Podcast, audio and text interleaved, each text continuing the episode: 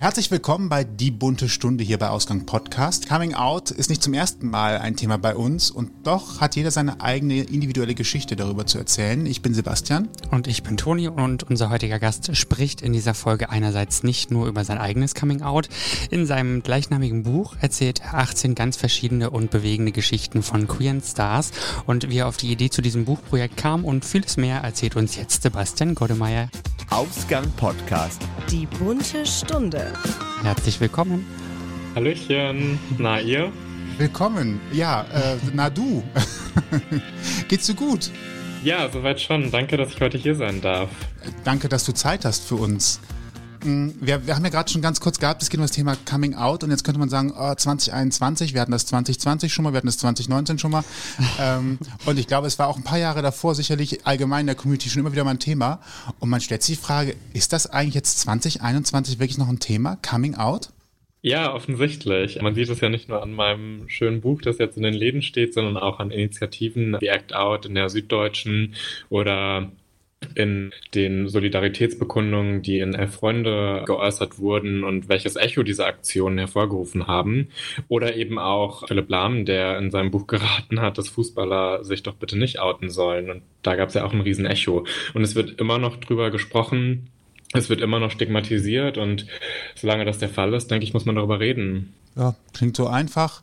Das Argument, was ja auch mal oft kommt, aber musst du deine Sexualität in so den Vordergrund stellen? Eigentlich ist das doch egal, wenn du in der Straßenbahn unterwegs bist. Ja, also das ist ja so ein Ding, wenn, wenn heterosexuelle Menschen über ihre Sexualität sprechen, dann merkt das niemand. Also ein Heiko Maas, der ganz lässig von seiner Frau und seinen Kindern erzählt, das impliziert ja direkt sofort, dass der heterosexuell ist, fällt halt keinem Schwein auf. Wenn ein Mann sagt, mein Partner oder eine Frau sagt, meine Partnerin, dann fällt es direkt wieder auf, weil es halt einfach eine Minderheit ist, weil es immer noch was Besonderes ist und weil es eben in der Gesellschaft auch stigmatisiert wird und gewisse Vorurteile noch gelten. Und ich glaube, über diese Themen wurde noch lange nicht genug geredet. Ähm, wenn wir darüber genug geredet hätten, ich glaube, dann würde es diese Fragen auch gar nicht mehr geben und dann wird es gar nicht mehr so auffällig sein. Und es gibt natürlich auch Länder, die viel weiter sind als Deutschland. Also wenn wir jetzt irgendwie in die, äh, in die Niederlande schauen oder nach Schweden, wo einmal gesetzlich eine ganz andere Lage ist, aber eben auch gesellschaftlich und die Leute da alle noch ein bisschen entspannter sind als irgendwie die piefigen Deutschen.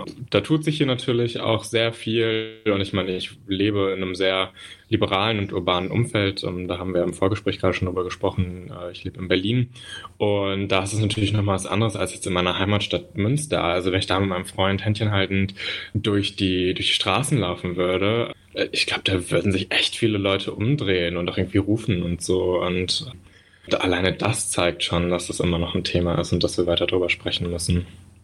Hat Berlin dir denn die Freiheit geben können, die du dir erwünscht hast?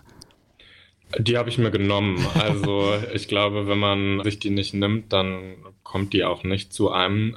Klar kommt es hin und wieder auch immer mal wieder zu Momenten, uns irgendwas hinterhergeworfen, äh, hinterhergeworfen, Gott sei Dank ist nicht passiert, aber hinterhergerufen wird. Und das sind dann schon Momente, in denen man mal kurz erstarrt und so diese diese Geister der Vergangenheit irgendwie mal wieder geweckt werden. Aber da muss man weiterhin mutig sein und sich zeigen. Und ähm, ich werde mir das nicht nehmen lassen, irgendwie die Hand meines Partners zu halten. Das, also das wird auch in den Geschichten in meinem Buch erzählt. Also diese Probleme mit Anfeindungen, äh, mit dem vermeintlichen Anderssein. Ähm, das haben diese Kapitel alle gemeinsam. Und egal wie jung oder alt diese Personen sind, die ähneln sich alle mehr oder weniger in den Dingen, die die Menschen erlebt haben und die sie auf dem Weg ihrer Selbstfindung überwinden mussten. Wir kommen tatsächlich gleich auch nochmal etwas intensiver auf das Buch. Ich bleibe nochmal ganz kurz bei dem allgemeinen Coming-out-Kontext. Was glaubst du, was muss noch passieren? Was muss in der Gesellschaft sich verändern, dass ein Coming-out als solcher Begriff unverständlich wird, weil er nicht mehr gebraucht wird? Naja, also so ein Coming-out ich glaube, das wird es mehr oder weniger immer geben in einer gewissen Form. Also queere Menschen werden immer, in der, werden immer eine Minderheit bilden und es wird immer, die Mehrheitsgesellschaft wird immer heterosexuell sein. Also äh, ich, ich kann mir das jetzt gerade nicht vorstellen, dass irgendwann mal queere Menschen überwiegen. Und von daher ist es, glaube ich, immer, wenn man den Partner dann mit nach Hause bringt, ist es immer eine Art von Coming Out. Schön wäre es natürlich, wenn wir an einen Punkt kommen, an dem sich jemand nicht mehr hinstellen muss und das erstmal sagen muss, also dass diese Beichte quasi abfällt, sondern dass es auch als eine mögliche Norm angesehen wird, dass mein Kind jetzt homosexuell ist oder äh, transident oder wie auch immer und dass das dann als normal angesehen wird und dass nicht mehr so viel Angst und Scham mit diesem Thema verbunden wird. Das wäre schön, aber ich glaube, da kommen wir nur hin, wenn wir halt ganz viel Aufklärungsarbeit leisten, wenn es positive äh, Beispiele und Vorbilder gibt, wenn wir ein Stück weit von dieser Exotisierung wegkommen und ja, wenn, wenn queer zu sein als Norm oder als normal verstanden wird und eben nicht als Anderssein. Dieses Anderssein ist also dann der Grund dafür, warum das Coming Out dann auch so schwierig ist. Was war für dich die größte Schwierigkeit? Hattest du Schwierigkeiten mit dem Coming Out? Ja, die hatte ich. Und zwar, das Anderssein ist ja eigentlich was total Schönes. Und ich finde Anderssein in vielerlei Formen total toll und interessant. Nur leider haben viele Menschen auch Angst vor Dingen oder Menschen, die anders sind. Und das Unbekannte ist halt erstmal, wird oft erstmal mit Skepsis betrachtet. Und da muss man halt dann auch oft so seine eigenen Einstellungen und Normen in Frage stellen. Und ich glaube, das können viele Menschen nicht ich in meinem Coming Out hatte, ich glaube, das schwierigste Coming Out hatte ich erstmal mir selbst gegenüber, weil ich von außen ganz viel Negatives erstmal abbekommen habe. Ich bin im Münsterland aufgewachsen, ähm, erzkatholisch, super konservativ und queere Menschen gab es da irgendwie nicht. Also man hat vielleicht mal eine transidente Person mittags auf Sat 1 bei Brit gesehen in einer Talkshow. Da wurde das als total abartig und asozial dargestellt. Auch Schwule waren immer so diese Paradiesvögel. Ich habe halt also in der Schule mal mitbekommen, dass man auch nicht schwul sein möchte. Das war mal ein Schimpfwort, das war was Schlechtes. Genau so bin ich damit groß geworden und deswegen war dieser Schritt, mir selbst gegenüber zu sagen, ich bin schwul, erstmal ziemlich schwer, weil da natürlich ziemlich viel Widerstand in mir war und ziemlich viel Angst und Scham ich wollte dann auch nicht, dass die recht hatten, also dass sie mit dieser Beleidigung und mit diesen Anfeindungen quasi richtig lagen. Irgendwann mal war es aber unausweichlich. Also mit 14, 15 habe ich dann ja auch gemerkt in mir, dass ich mich zu Männern hingezogen fühle und da konnte ich dann irgendwann auch nicht mehr drumherum kommen. Und dann hat es noch ein bisschen gedauert, dann habe ich angefangen, mich Freunden gegenüber zu outen. Später habe ich mich dann Familienmitgliedern gegenüber geoutet dann ging es eigentlich, also danach, es wurde immer leichter mit jedem Coming Out und die Resonanz war in der Regel auch positiv. Ich habe da eigentlich nie negative Konsequenzen erfahren. Interessant, dass trotz positivem Zuspruch es dann immer noch schwierig ist, sich zu outen, ne? Also auch dann die nächsten Schritte. Es wird zwar leichter, aber irgendwo ist immer noch so eine kleine Barriere. Die Angst ist da, natürlich. Auch die ersten Erfahrungen, die man ja mit diesen Begrifflichkeiten macht oder die ich gemacht habe, die waren ja negativ und es prägt wahnsinnig und ein Stück weit ist diese Angst ja immer noch da, weil man auch weiß, dass es eben auch negative Reaktionen gibt. Also als Erwachsener war ich auch mal auf Partys und habe dann negative Reaktionen bekommen und ich wurde auch noch als Erwachsener auf der Straße angefeindet und beleidigt und bedroht und das sind ja absolut gerechtfertigte Ängste, die man da hat.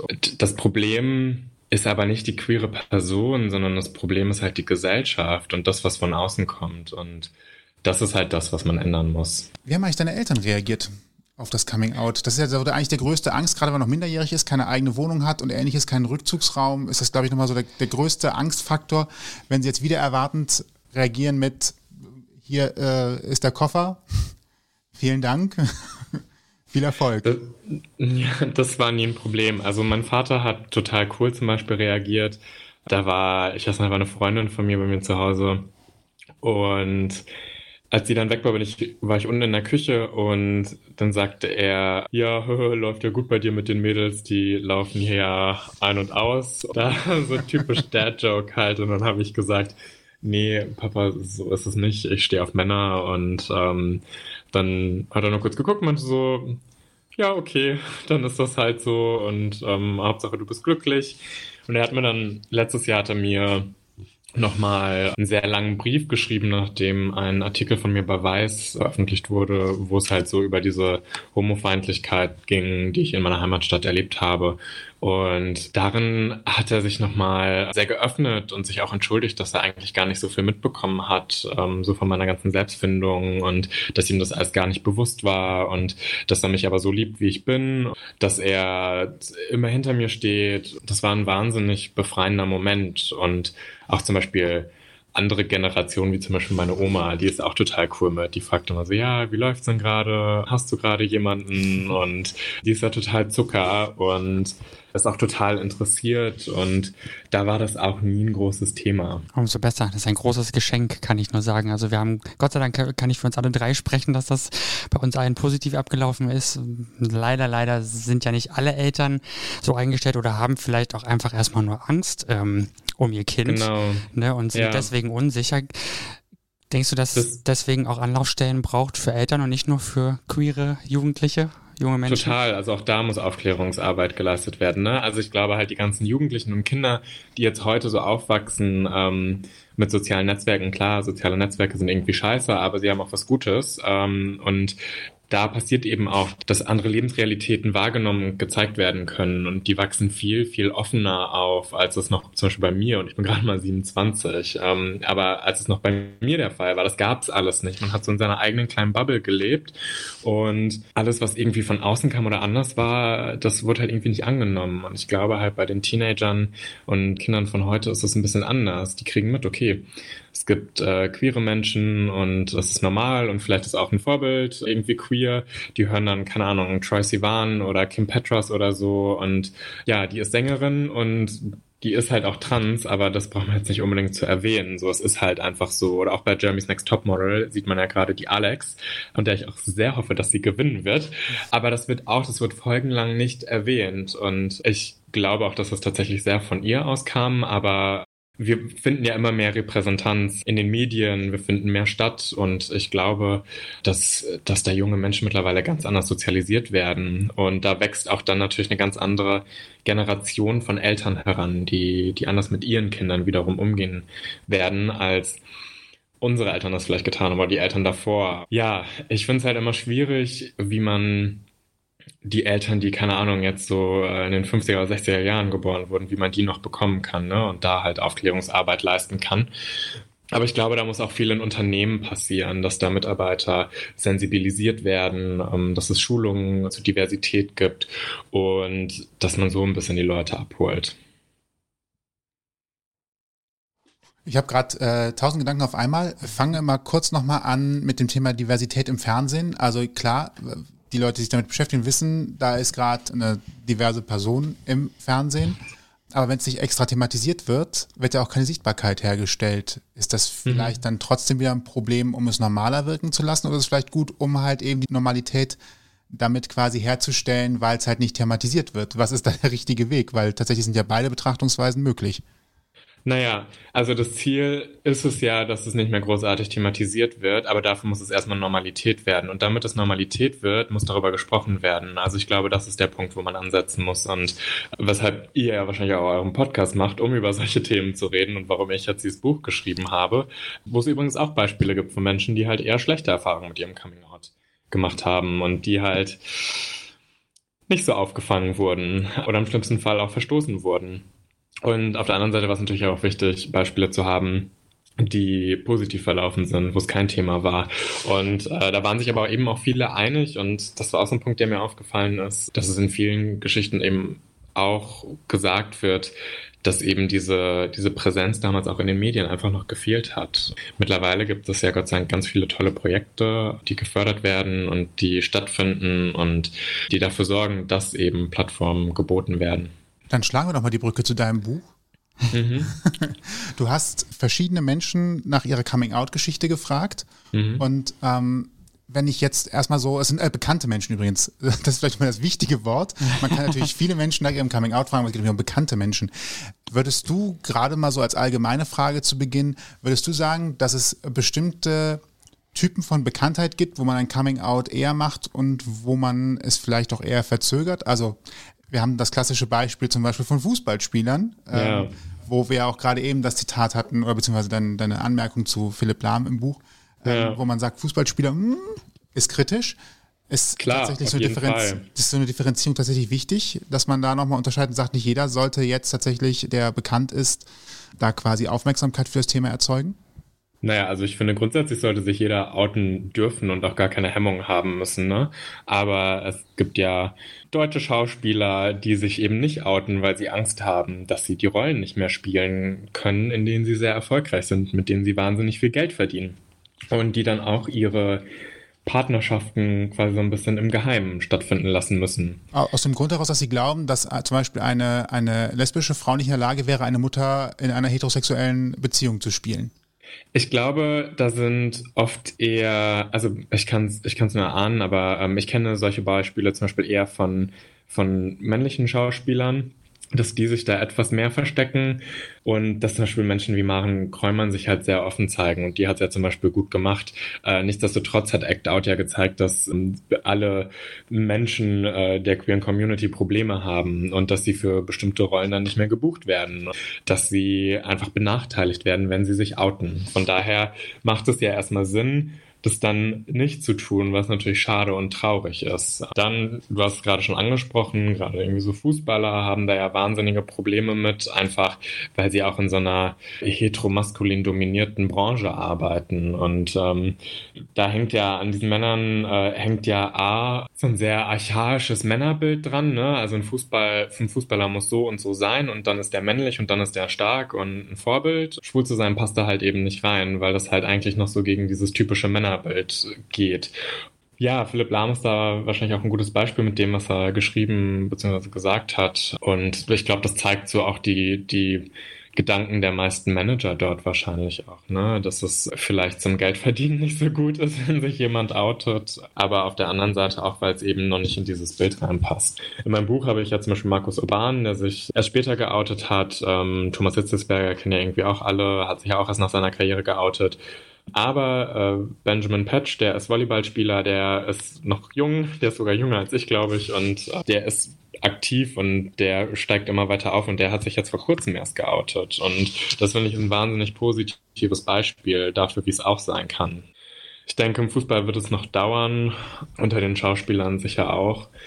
Und ja, auf der anderen Seite gibt es dann halt Branchen, in denen es vielleicht ein bisschen einfacher ist, wie der Mode oder der Musik, wobei ja auch in der Musik sich viele erst später outen und äh, erst vielleicht nach der Karriere oder wenn sie irgendwie so wie George Michael äh, geoutet werden. Oder wenn nicht mehr die Teenie Girls vor der Tür stehen, weil die inzwischen auch alle erwachsen geworden sind und man genau, da einen erwachsenen Umgang hat, dass Anhimmel nicht mehr so eine Rolle spielt. Genau, dann vielleicht sowieso die CD-Verkäufer im Keller sind. Von daher, ich, ich kann es ja auch nur erahnen. Ne? Ähm, jeder hat da seine persönlichen Gründe, wieso er sich nicht outet oder eben outet. Ähm, ich fand es auch ein gutes Zeichen von Yannick Schümann, dass er sich geoutet hat. Das ja auch, äh, der ist ja auch noch sehr jung. Und ähm, ja, ich, ich, ich glaube, es tut sich was, aber es wird noch brauchen bei Janik Schümann war ich irgendwie ein bisschen verwundert. Also natürlich hat man so seine Fantasie und denkt so, auch wäre ja schön, so auf eine Seite, ne, wenn man jemanden irgendwie auch mag, so als, als Schauspieler oder sowas. Und äh, ich fand es da richtig toll, die, die Reaktionen zu sehen. Also irgendwie so, weiß ich nicht, 5000, 6000 Kommentare und eigentlich nur Herzen und äh, ja. wohlwollende, wohlwollende Wünsche und all sowas. Also das, äh, glaube ich, hat ihn auch selber sehr überwältigt am Ende des Tages. Also es geht auch so, ne? Irgendwie. Total schön.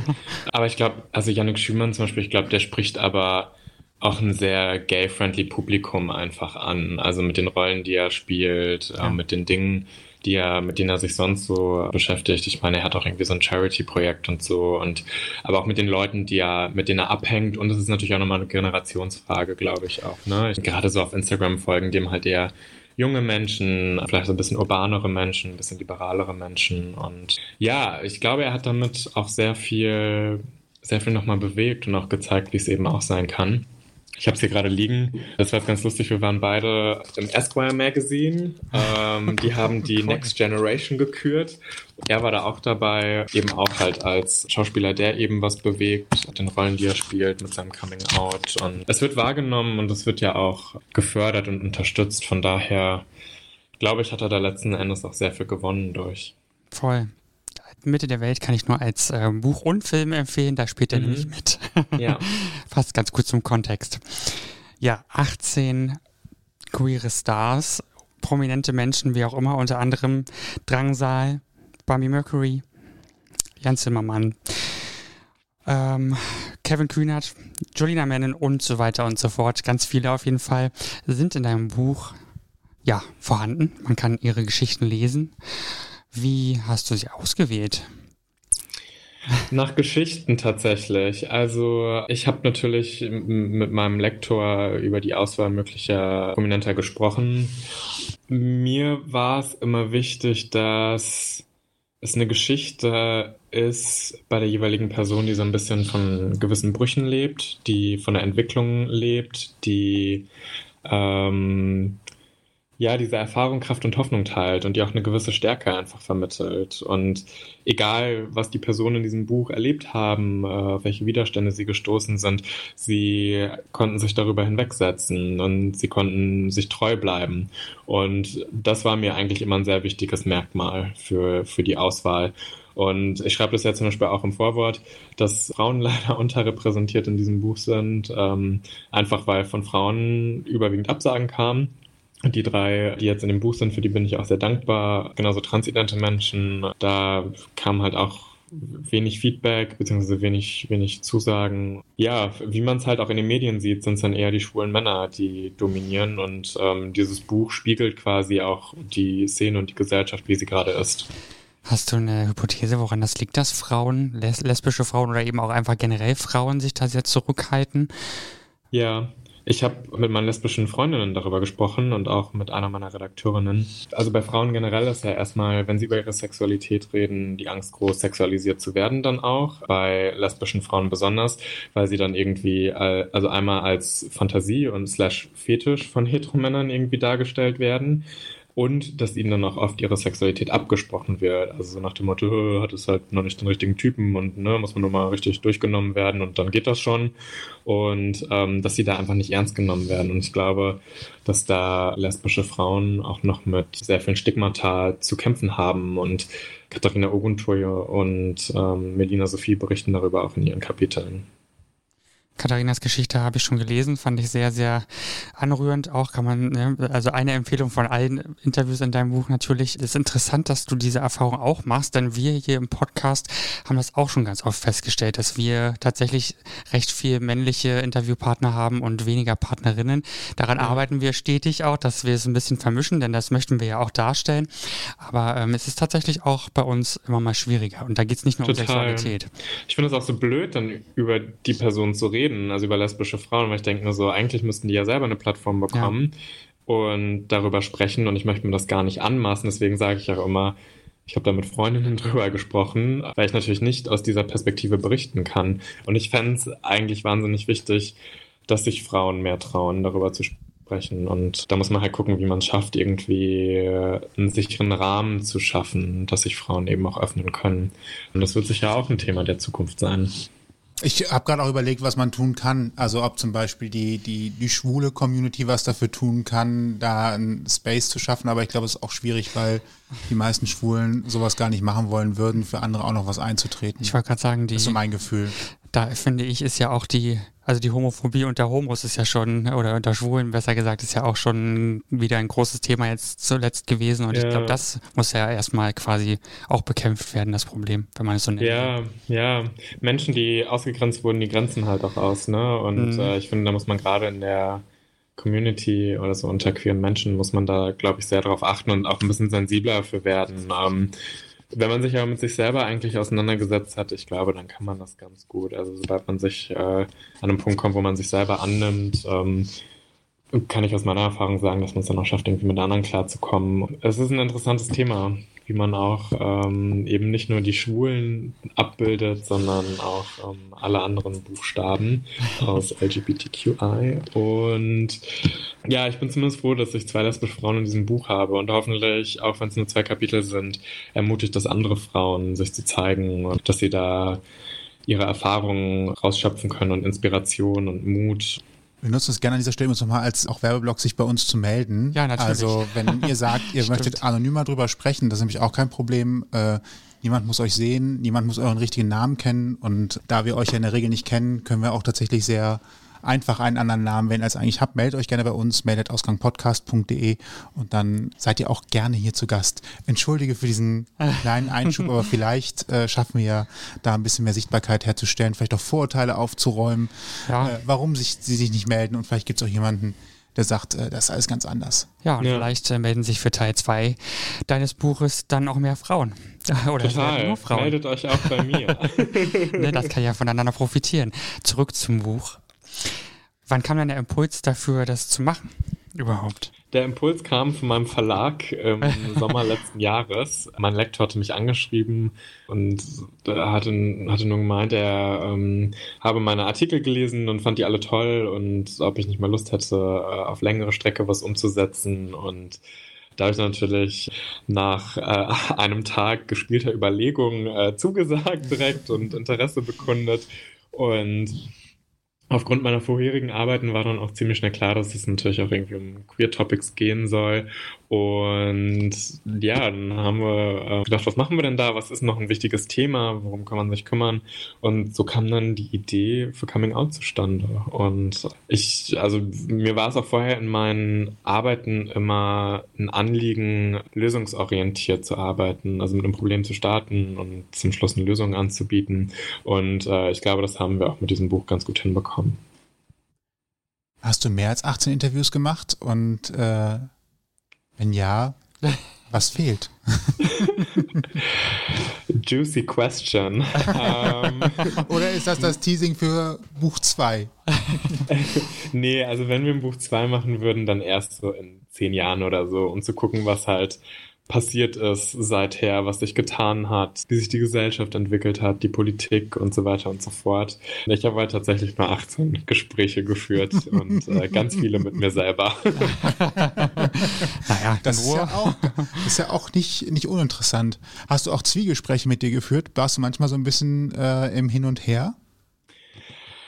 Ähm, klar gab es Geschichten, bei denen, mit denen ich so ein bisschen gekämpft habe. Ähm, entweder weil sie ein bisschen wehgetan haben, ähm, oder weil ich auch erst dachte, oh Gott, mit dem kann ich gar nichts anfangen, weil ich einfach dachte, irgendwie, da, da liegen Parallelen, äh, äh, nicht Parallelen, sondern Welten zwischen uns. Dann habe ich aber gesehen, da sind ganz viele Parallelen. Also es sind wirklich, auch wenn man im ersten Moment denkt, ach, mit dem kann ich jetzt nicht so viel anfangen, habe ich am Ende immer wieder festgestellt, ah nee, doch, krass, das habe ich auch so erlebt. Und der ist vielleicht 20 Jahre älter als ich, aber genauso ging es mir auch. Und genau darin kann ich mich wiederfinden. Und ähm, das war auch ein schöner Lernprozess für mich. Und klar gab es auch Momente, in denen ich mir irgendwie gezweifelt habe oder auch als ich das Vorwort geschrieben habe, dachte ich mir, oh Gott, was schreibe ich denn jetzt da rein? Was ist mir jetzt wichtig? Was soll dieses Buch eigentlich Menschen mitgeben? Auch zu gucken in den Kapiteln, wo lege ich denn jetzt meinen Fokus drauf? Was ist mir wichtig? Das sind die Geschichten der ProtagonistInnen durch meine Brille, ne? Also ich als Autor, auch wenn man schon seine Schwerpunkte legt, das ist ja auf die eine oder andere Art immer subjektiv, weil meine persönliche Prägung damit kommt. So, warum interessiert mich jetzt ausgerechnet der Punkt? Warum bringe ich den mit rein? Klar habe ich dann auch manchmal so ein bisschen an mir gezweifelt und mir gedacht, du kennst jetzt für die LeserInnen auch das Richtige. Es ist das richtige Thema, es ist der richtige Schwerpunkt, ähm, es ist der richtige Aufbau.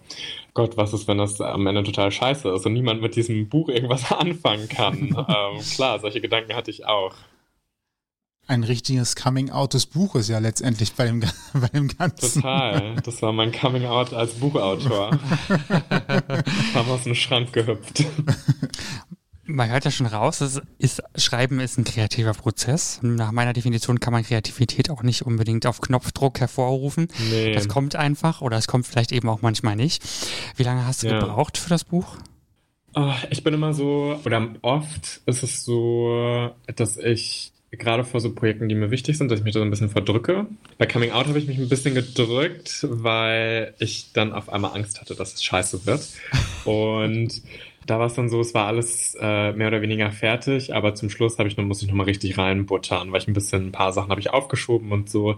Und ich brauche dann immer bei so äh, Projekten, wo ich so prokrastiniere, weil ich Angst davor habe, dann brauche ich immer den Zeitdruck. Und ab dann geht's wahnsinnig schnell. Dann sitze ich 14 Stunden am Tag am PC und mach's fertig. Wie lange habe ich daran geschrieben? Also wir haben, glaube ich, so im August haben wir mit den Interviews angefangen. Kurz danach habe ich angefangen zu schreiben auch. Ich glaube, der Schreibprozess ging so vier, fünf Monate. Und dann gibt es ja noch Feedback-Schleifen und so. Ich bekomme das ja noch zurück. Da muss es umgearbeitet werden. Dann geht es zurück an den Verlag. Die ganzen ProtagonistInnen haben es vorher gelesen. Und dann ging es irgendwann Januar, glaube ich, in Druck. Ja. Und jetzt steht es überall im Laden. Ja. Hast du äh, auch die Interviews teilweise über Zoom oder sowas geführt? Also ja, die meisten. Also die, ich glaube, ich habe drei, drei, warte mal kurz, dann zwei, drei, vier, vier Interviews habe ich persönlich geführt, fünf Interviews habe ich persönlich geführt. Immerhin. Und den Rest per Zoom, Skype, Teams, Schlag mich tot, FaceTime, ja, es gibt so Telefon. Viele, es gibt so viele Anbieter. Es gibt ähm, so viele Anbieter. Warum ich das frage, einfach weil ich denke, so ein persönliches Thema, was, wo man ja auch erstmal eine Art Vertrauensbasis aufbauen muss, war das extra schwer über die Barriere Internet? Oder ja, tatsächlich. Mhm. Ich bin auch jemanden, ich brauche die Interaktion mit anderen Menschen. Ich finde auch so, wenn ich zum Beispiel Interviews gebe über Zoom, fehlt mir da auch so diese persönliche Ebene, einfach Menschen zu erleben. Weil man braucht ja auch, wenn man mit jemandem zusammen ist, dann bekommt man ein Gefühl für die Person, man versteht viel besser, wie die Gestiken gemeint sind, äh, man bekommt ein Gefühl für das Gespräch und das fällt halt übers Internet weg. Man, ich konzentriere mich immer wahnsinnig auf den Screen, weil ich irgendwie versuche, dann die Gestiken und die Mimik zu ähm, deuten. Und natürlich, dann braucht es immer noch mal so einen Gedankenschuss mehr und dieses Gefühl einfach fehlt so ein bisschen. Und das habe ich halt in den Interviews auch ein bisschen gemerkt. Obwohl wir über sehr emotionale Themen gesprochen haben, ist es immer noch mal was anderes, wenn man sich gegenüber sitzt und über solche Dinge spricht, als wenn es jetzt irgendwie über Telefon stattfindet. Wie bist du an die Person herangetreten? Also einfach über den Verlag eine Mail geschrieben oder hast du sie selber angeschrieben und hast gesagt, ich habe hier gerade vor, ein Buch zu schreiben, das Coming Out und hey, ich weiß ja, da gibt es eine Geschichte, die man erzählen könnte, vielleicht möchtest du mit mir mal drüber reden und Genau, ja, ich habe die alle persönlich angefragt. War auch sehr viel Arbeit tatsächlich. ähm, nee, aber das war alles in meiner Hand. Also ich habe die Leute angefragt, äh, habe die E-Mails geschrieben, habe entweder mit den Personen selber gesprochen oder mit den Managements. Das sind ja alles Skills, die ich als Journalist ohnehin haben muss. Von daher ähm, war das dann auch Gott sei Dank kein großes Thema. Sie haben 25 Minuten. Gab es da Zeitstress bei den Interviews? Weil bei solchen Themen ist, glaube ich, ein bisschen Zeit haben eigentlich auch grundsätzlich ein besserer Faktor, oder? Das hat sich eigentlich immer ganz äh, organisch entwickelt. Also es gab Interviews, die länger gedauert haben und dann gab es Interviews, die einfach kürzer waren. Also ich glaube, das kürzeste war irgendwie eine halbe Stunde. Das ging wirklich schnell und ich glaube, das längste waren zwei Stunden, bisschen mehr über zwei Stunden. Und aus beiden ist ein Kapitel entstanden. Also es kann ganz unterschiedlich laufen. Ich habe es bei Instagram, glaube ich, gesehen. Was ist das dann für ein Gefühl, wenn man das Buch im Laden sieht? Total surreal. Also das Lustige ist auch, was man da nicht sieht. Ich habe mir am Tag vorher, habe ich mir beim Joggen abends die Bänder gerissen und ich stand bei Dussmann. Ich bin da reingehumpelt. Ich hatte noch nicht mal meine Schiene und äh, die Krücke haben wir auch weggelassen. Ich war voll auf Schmerzmittel. Oh. Oh Total scheiße geschlafen. Und ich dachte nur, boah, was ist das für ein Tag? Und dann musste ich morgens erstmal zum Orthopäden und zum Röntgen und hast du nicht gesehen. Dann hat mich aber noch eine Freundin abgeholt, weil mir es so wichtig war, am Veröffentlichungstag äh, bei Dussmann in Berlin reinzulaufen und zu gucken, ob das Buch da liegt. Ja, es hat sich auf der einen Seite hat es sich total komisch angefühlt, dass es da auf einmal lag und dass es da war. Auf der anderen Seite habe ich gar nicht so diese große Erleichterung gespürt. Also ich habe mich immer noch wie vorher auch gefühlt, weil ich dachte so, okay, vielleicht, wenn es dann endlich draußen ist und wenn es da liegt, dann fällt so ein, so ein Stein von mir ab. So, oh, jetzt habe ich es endlich geschafft. Das erste Buch ist da. Das war so ein lang gehegter Traum. Buch endlich im Regal liegt. Und klar, ich habe mich voll gefreut. Ich habe mich auf alle Termine gefreut, die dann noch, noch kamen und kommen. Und auf der anderen Seite war es dann aber auch so, ja, jetzt ist es da. Jetzt habe ich da irgendwie neun Monate dran gearbeitet und jetzt liegt es da. Und was machen wir jetzt? und dann war es halt einfach so. Ähm, ja, aber nichtsdestotrotz habe ich mich wahnsinnig gefreut und auch wenn ich es jetzt immer noch mal im Laden sehe, denke ich immer so, boah, krass, das ist da. Und die Leute kaufen das auch. Ich kriege total viele süße Nachrichten und ähm, ich werde immer wieder gefragt, ob ich irgendwie was signieren kann. Und ja, es ist ein, ist ein sehr schönes Gefühl. Und es steht dein Name drauf. Also steht, Da steht mein Name steht drauf, an den ja. Artikeln natürlich auch, wenn du die schreibst, aber wenn das dann so in der Buchhandlung liegt und dein Name in groß und so nur ein bisschen kleiner als die Überschrift, dann ist das ja schon nochmal ein, ein positives Gefühl, glaube ich. Oder. Total. Und ich finde es auch ganz hübsch geworden mit dem Metallic-Effekt und dem Regenbogen. Mhm, aber hat wahrscheinlich direkt Aufschlag gekostet, ne? Hat mir direkt Ja, gesagt, also hat mir direkt gesagt. ähm, und auch noch ein bisschen Inside-Gossip. Es ist eigentlich total unüblich, dass der Autor beim, äh, äh, beim Cover irgendwas zu sagen hat. Ähm, naiv wie ich war und unerfahren wie ich war, habe ich meinem Lektor direkt mal ein paar Coverentwürfe zugeschickt und meinte, so möchte ich das haben. Ja, richtig so. Dann ging das an die Grafik weiter und die haben dann tatsächlich was draus gemacht und äh, es ist genauso geworden, wie ich es haben wollte. Ich hatte meinem Lektor auch gesagt, ich möchte auf jeden Fall eine Veredelung drauf haben. Das ist mir wahnsinnig wichtig, dass es geil aussieht und dass die Leute nicht nur das Buch wegen des Inhalts haben wollen, sondern auch, dass sie es anfassen möchten, dass sie es gerne angucken und dass es auch einfach in der, äh, genau, dass es auch in der Buchhandlung einfach raussticht und dass man es sieht und wahrnimmt und sagt, geil. Und natürlich passt auch dieser, dieser Metallic-Effekt und der Regenbogen passen natürlich auch wahnsinnig gut zum Thema, ne? Also irgendwie so Coming-Outs aus dem Dunklen, aus dem Versteck kommen und sich zeigen in all seinen Farben und so. Also es überliefert halt auch die Message. Ja, wir haben es ja hier auch liegen. Netterweise hat uns der Verlag ja ein ähm, Exemplar ge- zugeschickt. Ich finde es sehr schön, dass es nicht so auf die 12 ist mit der Regenbogenflagge, sondern tatsächlich, wie du es gerade beschrieben hast. Finde ich super. Ja, wir haben es ein bisschen subtiler gemacht.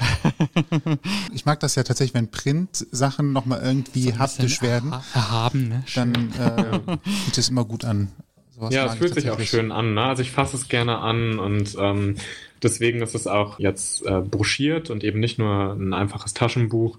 Ja, das war mir halt dann auch einfach wichtig, weil ich glaube auch Leute, die werden sehr viel mit diesem Buch dann verbinden. Also wenn jemand gerade in der Coming-out-Phase eben steckt und dieses Buch liest, vielleicht wird er sich in zehn Jahren immer noch an dieses Buch erinnern und vielleicht steht es dann immer noch im Bücherregal. Und deswegen war mir das so wichtig, dass es auch einfach ein schönes Produkt ist letzten Endes.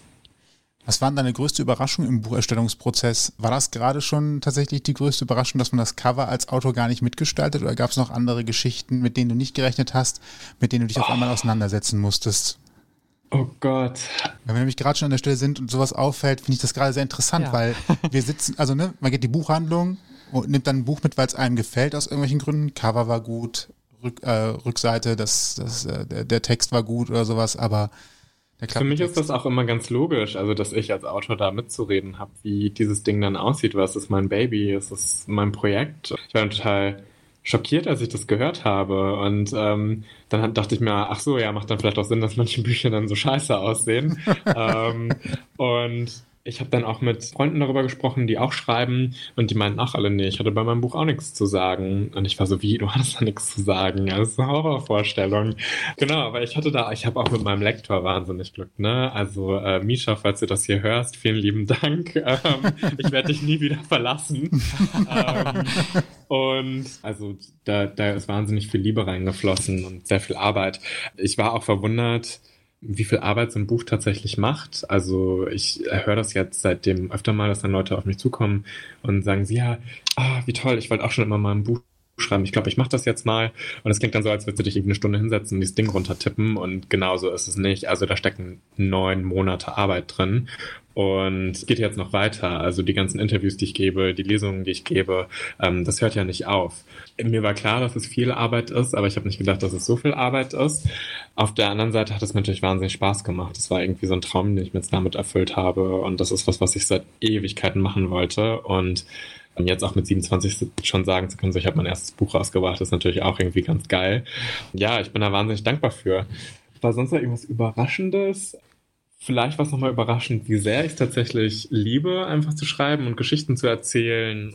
Wie, wie viel Spaß mir das dann auch gemacht hat, mich um, um so äh, Presseanfragen auch zu kümmern und die wahrzunehmen und über dieses Buch zu sprechen und die Interviews zu führen. Und da habe ich nochmal gesehen, warum ich das eigentlich alles mache. Und war auch einfach eine wahnsinnig schöne Bestätigung in, in dem, was ich tue und äh, warum ich das tue und für wen ich das tue und genau. Aber sonst irgendwelche, irgendwelche größeren Überraschungen gab es sonst, glaube ich, nicht mehr. Vielleicht kommen die noch. Vielleicht kommen die noch, ja, wer weiß, mit dem zweiten dann. Aber um das kurz aufzugreifen, aus dem, was wir rausgehört haben, muss man den jetzt schon einfach mal sagen, halte den Verlag warm, egal ob noch was kommt oder Ja, nicht. voll. Weil du scheinst einen guten Draht hin zu haben, sie auch zu dir. Und wenn sie Ja. dir sogar das Cover überlassen oder zumindest den Total. Entwurf noch übernehmen, muss man ja einfach sagen, das scheint ja äh, Liebe auf den ersten Call zu sein, sozusagen. Total, auf jeden Fall. Ich war jetzt kurzzeitig nochmal mit, mit einem anderen Verlag in Kontakt, aber ähm, schauen wir mal. oh, Gut. Jetzt, wird da, jetzt wird das Honorar gerade hochverhandelt. Ich melde schon mal den nächsten Interviewtermin an, ja?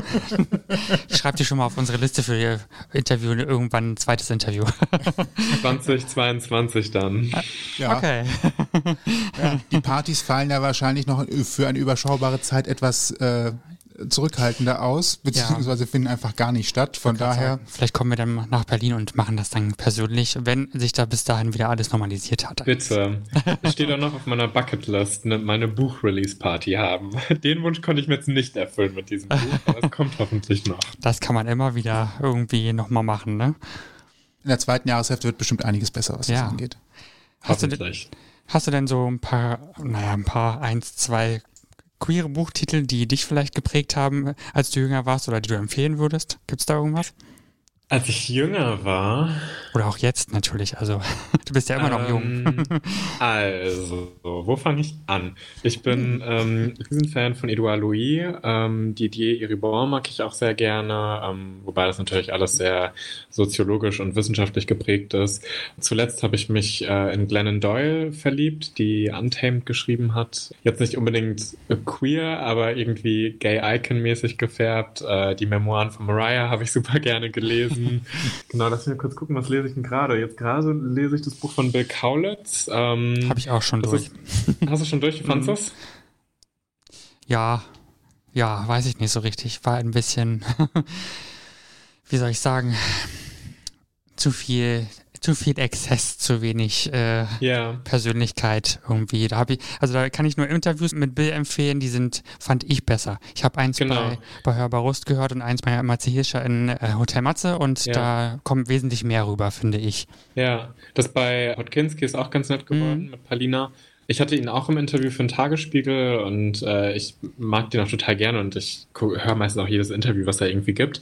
In dem Buch war mir ein bisschen zu viel Muschifiki-Sprache. Also das war mir ein bisschen Ja. zu viel und zu überzeichnet und manchmal musste ich es dann echt zur Seite legen, weil ich mir gedacht habe, boah, also das hätte es jetzt auch nicht gebraucht, ne? Also es war mir echt ein bisschen drüber und dann dachte ich mir, boah, nee, Ging mir danke. Ansonsten die Geschichten, die er erzählt, finde ich alle interessant und die beschreiben ja sehr gut, warum er geworden ist, wie er geworden ist und wie er heute ist. Ähm, ich habe mich zum Schluss habe ich mich nur gefragt, wie gut kennt er sich eigentlich wirklich und wie sehr kompensiert er eigentlich und läuft weg. Also das war so das Fragezeichen, was ich dann irgendwie noch im Kopf hatte. Hm. Kann ich äh, so unterschreiben, ja. Ja, weil ne, irgendwie steht ja die Frage dann im Raum, wozu eigentlich der ganze Exzess und mit welchen Dämonen setzt er sich eigentlich nicht auseinander. Tja, das äh, werden wir wahrscheinlich nicht so unbedingt ergründen, aber ja. Ja, Bill, falls du es mir mal erklären willst, ruf mich an. Nummer gibt's über den Verlag. Oder auf Instagram. Ihr habt euch ja immerhin schon mal getroffen, von daher.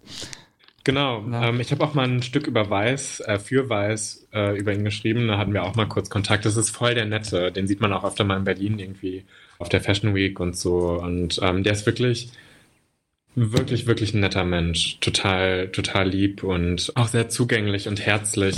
Schon auch, wie er immer selber sagt, eher schüchtern. Und deswegen hat es mich halt so ein bisschen gewundert, dass dann halt die Sprache so derb war. Und er sagt ja, äh, da so, so redet er auch dann mit seinen Freunden. Und man kann sich das manchmal gar nicht vorstellen, finde ich, weil auch dann, wenn er da in seinen Seidenblüschen sitzt und so, äh, ist es halt ein Kontrastprogramm. Aber sei es drum. ähm, lass mich mal kurz überlegen, ob es noch ein Buch gibt, was ich. Ist jetzt nicht unbedingt queer, aber sehr aktuell. Ähm, J.J. Bowler, äh, Sei kein Mann, habe ich zuletzt auch noch gelesen. Ähm, da schreibt er viel über äh, Männlichkeit und Feminismus und äh, was eigentlich unser Konzept von Männlichkeit mit Männern tut. Kleiner Spoiler, es ist äh, nicht besonders funktional. Und genau, ich glaube, das sind so die Bücher, die ich jetzt gerade ähm, aus dem Stegreif empfehlen würde. Und damit sind unsere Hörer auch ein, zwei, vielleicht auch drei Wochen beschäftigt.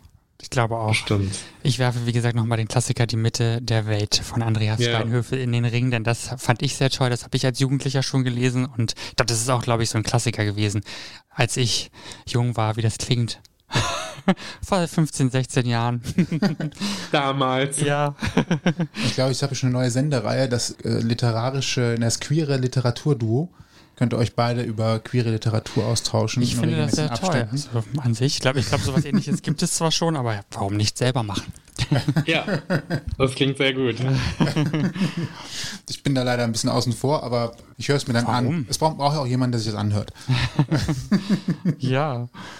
Ja, prima. Wunderbar. Wenn jemand äh, jetzt sagt, bin noch unsicher oder er will dir tatsächlich, nachdem er das Buch gelesen hat, äh, Grüße hinterlassen, dich beglückwünschen, in den Himmel loben äh, oder ähnliches, wie kann man dich erreichen? Wie darf Ähm, man am, dich erreichen? besten, am besten auf Instagram. Ähm, da heiße ich, wie ich heiße, Sebastian Gottemeyer. Ganz einfach. Ganz einfach, ja. Dann schreib mir einfach eine Nachricht. Wo kauft man dein Buch am besten? Überall. also Am besten Überall im lokalen, einmal. Am besten im lokalen Buchladen. eBay Kleinanzeigen äh, äh, Account. nee, Spaß. Ähm, gibt's bei Amazon, bei Thalia, bei Hugendubel, überall.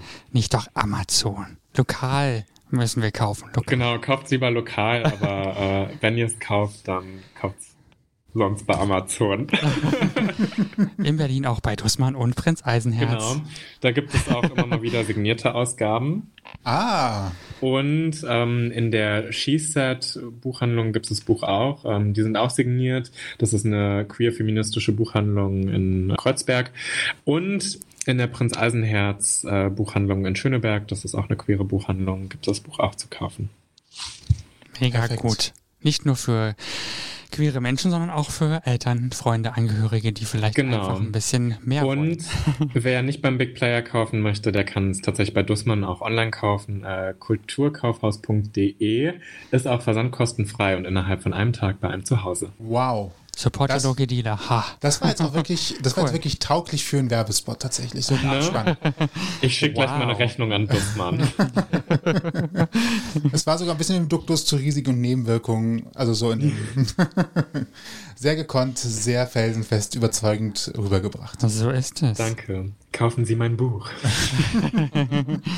Falls euch diese Folge gefallen hat und ihr mehr hören wollt, dann findet ihr uns bei allen bekannten Streamingdiensten und überall da, wo es Podcasts gibt.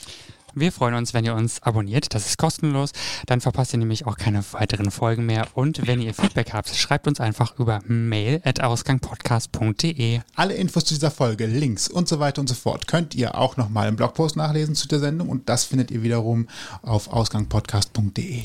Uns bleibt nur noch zu sagen, ich bin Toni. Und ich bin Sebastian und vielen Dank an, Achtung, kein Fehler, Sebastian für deine Zeit. Danke euch. Es hat sehr viel Spaß gemacht. Wir danken dir. Und bevor wir diese Folge schließen, gibt es jetzt noch etwas für euch auf die Ohren, nämlich ein kleiner Auszug aus Sebastians Buch Coming Out 18 sehr schöne, interessante und bewegende Geschichten queerer Stars. Sebastian, Bühne frei. Yay. Die Stelle, die ich mir ausgesucht habe, ist, Achtung, lesbische Frauen äh, ne, eine Plattform geben, äh, aus dem Kapitel von Melina Sophie. Melina Sophie hat sich im Juli 2015 äh, bei ihren äh, YouTube-AbonnentInnen geoutet. Und ich würde jetzt ein bisschen aus ihrer Geschichte vorlesen. Melina wurde an der Ostsee geboren. Als sie vier Jahre alt war, zog ihre Familie nach Nordrhein-Westfalen. Einige Jahre später trennten sich ihre Eltern und Melina pendelte zwischen Vater und Mutter hin und her.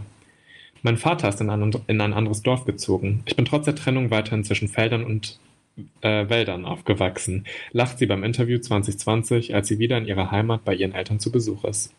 Wenn sie auf ihre Kindheit zurückblickt, fällt ihr auf, dass ihr schon sehr früh klar war, dass sie Frauen liebt. Rückblickend wusste ich schon im Kindergarten, dass ich lesbisch bin. Ich habe mich damals nach Frauen umgedreht, nicht nach Männern. Damals fehlte mir aber noch das Bewusstsein. Auf dem Land gab es, gab es allerdings keine lesbischen Vorbilder, keine alternativen Lebensrealitäten zu, zu heteronormativen.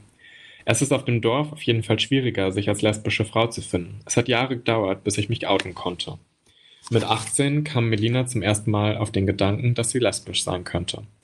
Das ist sehr viel Zeit, die sie in ihrer Entwicklung verpasst hat. Mein Gedankengang war, vielleicht bin ich lesbisch, aber das kann nicht sein, das will ich nicht, das darf ich nicht, das soll nicht sein. Ich hatte so große Angst vor den Konsequenzen, weil ich wusste, dass Homosexuelle immer noch nicht so akzeptiert werden, wie es eigentlich der Fall sein sollte. Homosexuelle wurden in den Medien als andersartig und aussätzlich dargestellt. Dadurch machte sie sich vor allem Sorgen, wie die Menschen in ihrem Umfeld reagieren würden. Ich hatte Angst, dass sich meine Freundinnen von mir abwenden würden, weil sie denken würden, dass ich was von ihnen will. Melina verleugnete ihre Sexualität ihre gesamte Jugend lang und versuchte bis ins Erwachsenenalter jemand zu sein, die sie nicht war, ein heterosexuelles Mädchen. Sie scheiterte. Ich hatte Boyfriends, klar, mir war überhaupt nicht bewusst, dass ich lesbisch war. Ich dachte die ganze Zeit, ich hätte noch nicht den richtigen gefunden. Außerdem hatten alle meine Freundinnen auch Freunde. Ich wollte genauso sein. Doch sie war nicht wie ihre Freundinnen. Sie datete Jungs, drehte sich aber heimlich immer wieder nach Frauen um. Zwischen ihr und den Männern war nichts, keine Magie, kein Funke, keine Anziehung. Ich hatte bereits damals sehr schnell Gefühle für Frauen entwickelt, obwohl wir gar nicht romantisch miteinander involviert waren. Das fühlte sich ganz anders an als mit Männern. Mit Männern hatte ich nie diesen Wunsch nach Nähe, das Intensive. Man kennt's halt, das Verknalltsein. Mit 19 zog Melina nach Köln. Auf YouTube hatte sie sich bereits einen Namen gemacht. Ihre Abonnenten begleiten sie beim Weihnachtsbaumkauf und auf Taxifahrten. 500.000 Menschen rufen ihre Videos auf. In der Stadt am Rhein lebte sie in einer Wohngemeinschaft mit Sängerin und Vloggerin Shirin David. Ich habe den Mut, mich zu outen, erst bekommen, als ich nach Köln gezogen bin. Köln, ne? Gay City Number One, zwinkert sie in, in die Kamera ihres iPhones. Dort habe ich Menschen kennengelernt, die auch homosexuell sind. In, in Bars und Clubs zum Beispiel. Das hat mir Sicherheit gegeben. Ich konnte mich endlich identifizieren. Irgendwann konnte sie der Wahrheit nicht mehr länger aus dem Weg gehen. Nach einigen Wochen in Köln fuhr Melina für einen Besuch in ihre Heimat. Ich habe mich dort das erste Mal vor den Spiegel gestellt und zu mir gesagt, ich bin lesbisch. Das zu sagen war die größte Überwindung. Aber es hat einfach Klick gemacht. Direkt danach habe ich mich geoutet. Bei meiner Familie, bei meinen Freunden, bei allen. Das war vier Tage vor ihrem öffentlichen Coming-out auf YouTube. Angst hatte Melina nicht, aber Zweifel. Das ist ein kompletter Identitätswechsel. Diesen zu machen ist schon sehr schwer, für mich und für alle Menschen in meinem Leben. Sie wusste, wenn sie die Worte einmal ausgesprochen hätte, könnte sie sie nicht wieder zurücknehmen. Sie, Teil, sie würde einen Teil von sich preisgeben, den sie jahrelang unterdrückt und versteckt hatte. Aber sie war bereit. Durch die neu gewonnenen Identifizierungsmöglichkeiten in Köln hatte Melina den Mut gefasst, zu sich selbst zu stehen. Sie wollte allen zeigen, wer sie wirklich ist. Ich habe alle total schnell abgeklappert, damit ich mein Coming-out-Video für YouTube machen kann. Ich war so überzeugt von diesen Gefühl Gefühlen, ich dachte mir, wenn du es jetzt nicht machst, dann wirst du es nie tun. Tja, so viel als Teaser und danach erzählt sie noch viel, viel mehr über ihr Coming-out. Wow. Wenn wir schon wenn wir schon keine Lesung hinkriegen in, in großer, im großen Raum, dann wäre es noch ein bisschen akustische Untermalung. vielen, Damit vielen Dank. Habt es jetzt in die Top 3 meiner Lieblingsinterviews geschafft. Dankeschön. Dir vielen, vielen Dank. Und euch, wo ihr gerade seid, guten Heimweg, gute Nacht. Viel Spaß, was immer ihr auch tut. So ist es. Vielen Dank fürs Zuhören und bis zum nächsten Mal. Bis zum nächsten Mal. Bye, bye. Ciao.